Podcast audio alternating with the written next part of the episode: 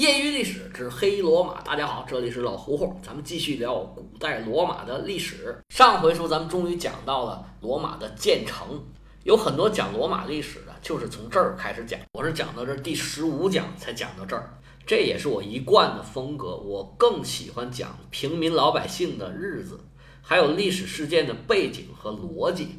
像建成史初期的这种。动不动就是神话和传说的，因为这些神话和传说流传也很广，这也算是这个历史的一部分吧。就像我们的尧舜禹传说，虽然里面很多传说呢也不是真的，但是呢这也是历史常识，这也是历史的很重要的一部分，它会反映出历史的一部分的信息。就像咱们上回说的罗马人抢亲的这个事儿，虽然在传说里这种叙述应该是假的。但是呢，里面肯定是有合理性的，要不然这个传说也不会流传出来。其实它某种程度上啊，反映了之前咱们说的罗马的几个特点。首先，罗马是一个后来的人聚集起来的商贸城市，这个就跟我们改革开放初期的珠三角跟长三角一样，外来人口很多，来这里淘金、挣钱、找机会的人。都把这当做一个冒险家的乐园，那这个冒险家里面啊，肯定大部分都是男的。不管是啥时候吧，这男的都是要出去闯的，女的总体上是在家看家的。当然，现在这个情况发生了很大的变化，因为社会整个是不一样的，而且女性的地位是大大的提升了。那个时候，那女性。以后我们会讲到这个罗马的家庭关系、社会关系，女性的地位是非常低的。所以罗马这个地方最开始是男的多、女的少，缺女的这件事儿啊，有可能是非常真的。像我们改革开放初期这些沿海开放地区，都曾经出现过这种阶段，男女比例是严重失调，男的特别多，女的非常少。所以在这个信息上是准确的。还有不同的部落共同组成罗马，这个也是。比较准确的，只不过呢，在传说里面就把这事儿给简化了，多个呢变成了两个，中间的磨合呀、斗争啊，都是忽略了，一笔带过。不对，连带都没带，直接就过了。传说中战神的儿子罗慕路斯带着手下的罗马人南征北战，东挡西杀，执政的三十七年里面，大部分时间都是在打仗，建立了基本的制度。靠武力稳定住了国家的局面，这位建成者的使命也差不多就完成了。那么传说就该安排他退场了。据说是在公元前七百一十五年，这在罗马历呢就是三十八年。国王罗姆诺斯让所有罗马的军队在罗马当时市郊的战神广场集合，阅兵，队伍排列整齐，按大小个站好。罗姆洛斯正准备阅兵，忽然从天边儿咵一朵黑云，他就卷过来了，狂风大作，是暴雨倾盆，大家吓得赶紧跑啊！当时那天呢，就跟黑天一样，整个广场啊是一顿的乱七八糟。乱过之后，这位国王可就找不着了，是活不见人，死不见尸。传说里就安排这罗莫斯成仙了，于是把他列为。罗马的开国之父作为一个神来祭拜，当然了，在这个传说里面，还有一种说是他被元老院的人呢给刺杀了，因为权力斗争嘛。但是他毕竟是开国有功，还是把他列为神来崇拜。不同的说法，了解一下就可以了。那么罗慕洛斯去世之后，这个王政的第一位国王走下了历史舞台。那么下一个国王是谁呢？叫做努马，跟中国先是文王后是武王这个顺序啊不太一样。罗马人如果说把这个罗慕罗斯称为武王的话呢，那这个努马呢就是文王。这一条呢也正合了中国人和西方人他这个思维观念的不一样。我们是先文后武，他们是先武后文。传说中这个努马呢就是之前那个萨宾国王的女婿。这人呢是一个完人。是一个贤人，罗马出名的道德高尚、知识丰富。这位老先生啊，平时就干两件事儿：适合下地干活的时候就去干活，不适合下地干活的时候，刮风下雨啊，天气太冷太热啊，农闲没活的时候，他干嘛呢？他就成天在那儿看书。当时罗姆洛斯一死，总要找一个国王啊，国不可一日无君呐。选国王是元老院的职职责，元老院各派推来推去，选来选去也选不出合适的人来，那怎么办呢？只有选这个呀，清心寡欲，远离各派政治斗争，成天在家除了务农就是看书的这么一位无党派人士。元老院实在也选不出来比他更合适的人了，于是呢，就派人去请。这位努马当时已经四十多岁了，心里跟明镜似的。这个活儿可不好干呐！旧王死了，新王登基，他们找我这么一个没权没势、没根没派的人去当那个国王，这可不是好事儿，干不好啊，脑袋都得搬家了。于是啊，这个三番两次的推辞，不想干这个事儿就是这样。你越是不想干的，我越是想让你干；你要想干的，我反而不让你干了。元老院于是三顾茅庐，百般的想要让他来干。后面的情节我们中国人应该非常的熟悉。这努马就说：“让我干也行，不过你们要答应我几个条件，如此如此，这般这般，无非就是说你们要听我的呀，要按照我的要求做呀，这样这样。除了这个，努马还有一个特别的要求，就是要进行一次鸟瞻。大家还记不记得？”这个罗姆路斯和雷姆斯两个人决定谁当王的时候，就进行过一次这种鸟占。大家可以看到，这个仪式在当时的人心目中是非常的重要。努马就说：“如果这个占卜决定让我当王，那我就当王，没问题。咱们听神灵的。如果神决定不让我当，那你们就别再逼我了，我也就在家天天看书种地了。”我也就不再干这个活了。那这种当时求神问卜的这个要求是不能拒绝的。于是用一场占卜来决定谁当国王的仪式就准备开始了。消息传开，日子定好，一场盛大的占卜就准备开始了。有话则长，无话则短。转眼间，这占卜的日子就到了。全罗马的人都出动了，一起聚到一块儿来看看这个占卜到底是什么情况。就见这位努马坐在一块石头上头，在那儿等着进行这个仪式。旁边站着一个占卜师，蒙着头，拿一个小棍儿，轻轻地敲着这个努马的脑袋，一边敲啊一边问，说：“神灵是否同意努马为王？如果同意，就让南方出现鸟；如果不同意，就让北方出现鸟群。”问完了之后。全场的人群是鸦雀无声，都抬头往天上看，看到底是从哪边能把鸟招回来。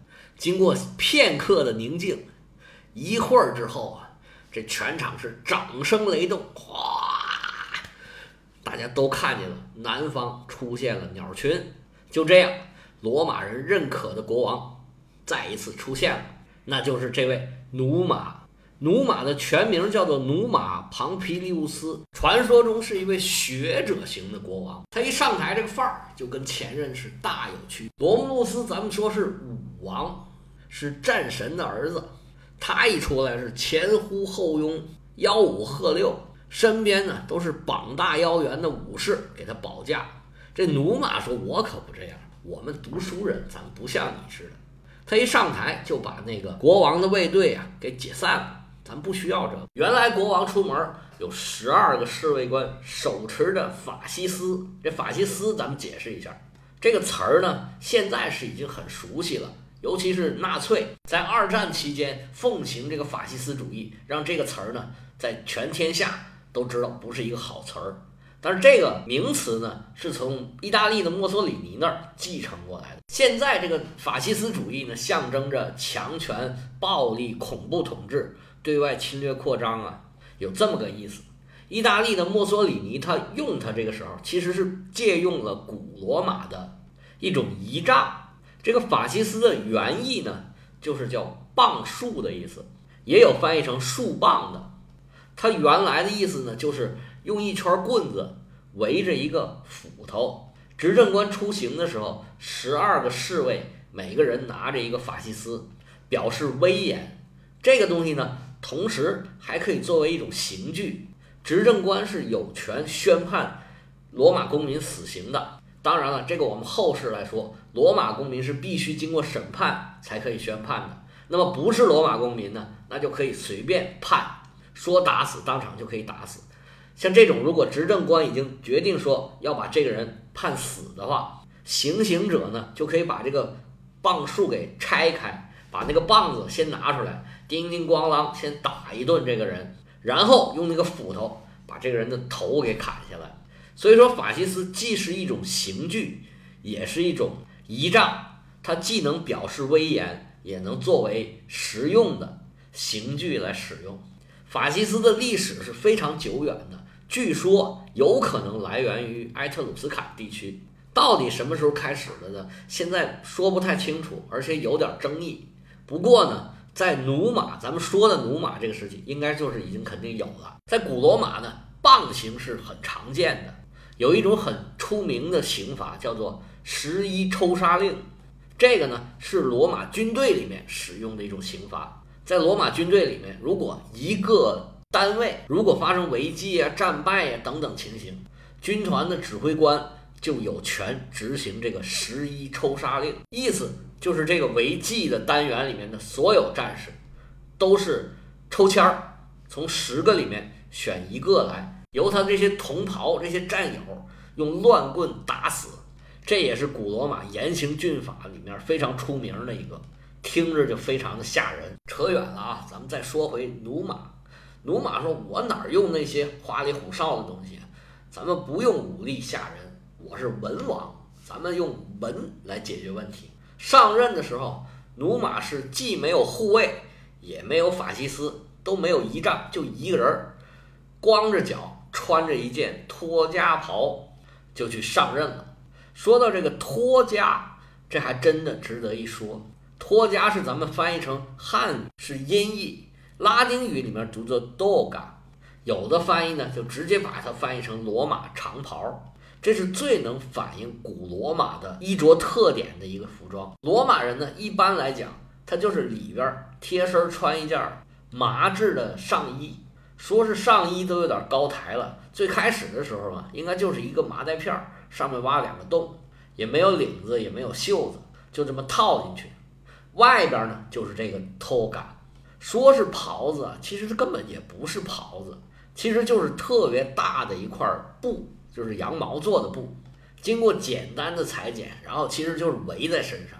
它既是外套，也是披肩，也是围裙，也是腰带。这个服饰是怎么来的呢？咱们以前说过，拉丁姆地区呢瘴气特别严重，他就用两个办法来抵御这个瘴气。第一个就是家里面那个火常年不灭，第二个就是要穿厚的衣服，皮毛的衣服，挡住风寒，增强抵抗力。就是出去啊，得穿厚一点。怎么厚呢？就是用羊毛织成一块大布蒙在身上。最早的时候，罗马人就是这么穿衣。但是拉丁人呢，又都是农民，他下地干活的时候呢，这托嘎他不能穿起来，不叫托嘎，豆嘎。干完活，这个汗出了就得围起来。以防生病嘛，这就是罗马人最开始穿衣的方式。罗马人是不穿裤子的。后来呢，罗马人还拿穿不穿裤子区分人群。他这高卢呢，有穿袍子的高卢人，有穿裤子的高卢人。这穿袍子的高卢人呢，就是跟罗马比较像的，也跟罗马比较亲近的吧。那什么人比较会穿裤子呢？就是马上民族。马上民族是穿裤子的。我们赵武灵王胡服骑射，其实什么叫胡服骑射？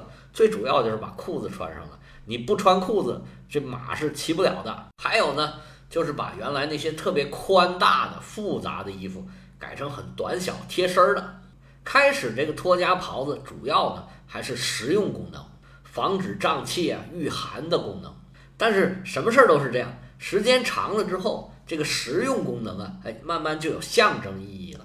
托家也是越发展越大，越来越宽松，穿法呢也是越来越复杂，成了罗马人的礼服了。到后来甚至规定啊，只有罗马人才可以穿托家，外来者或者被驱逐的，就是没有公民权的人是不允许穿托家的。而且呢，所有的正式场合必须得穿这个托家袍子来，否则呢就是违法犯罪行为。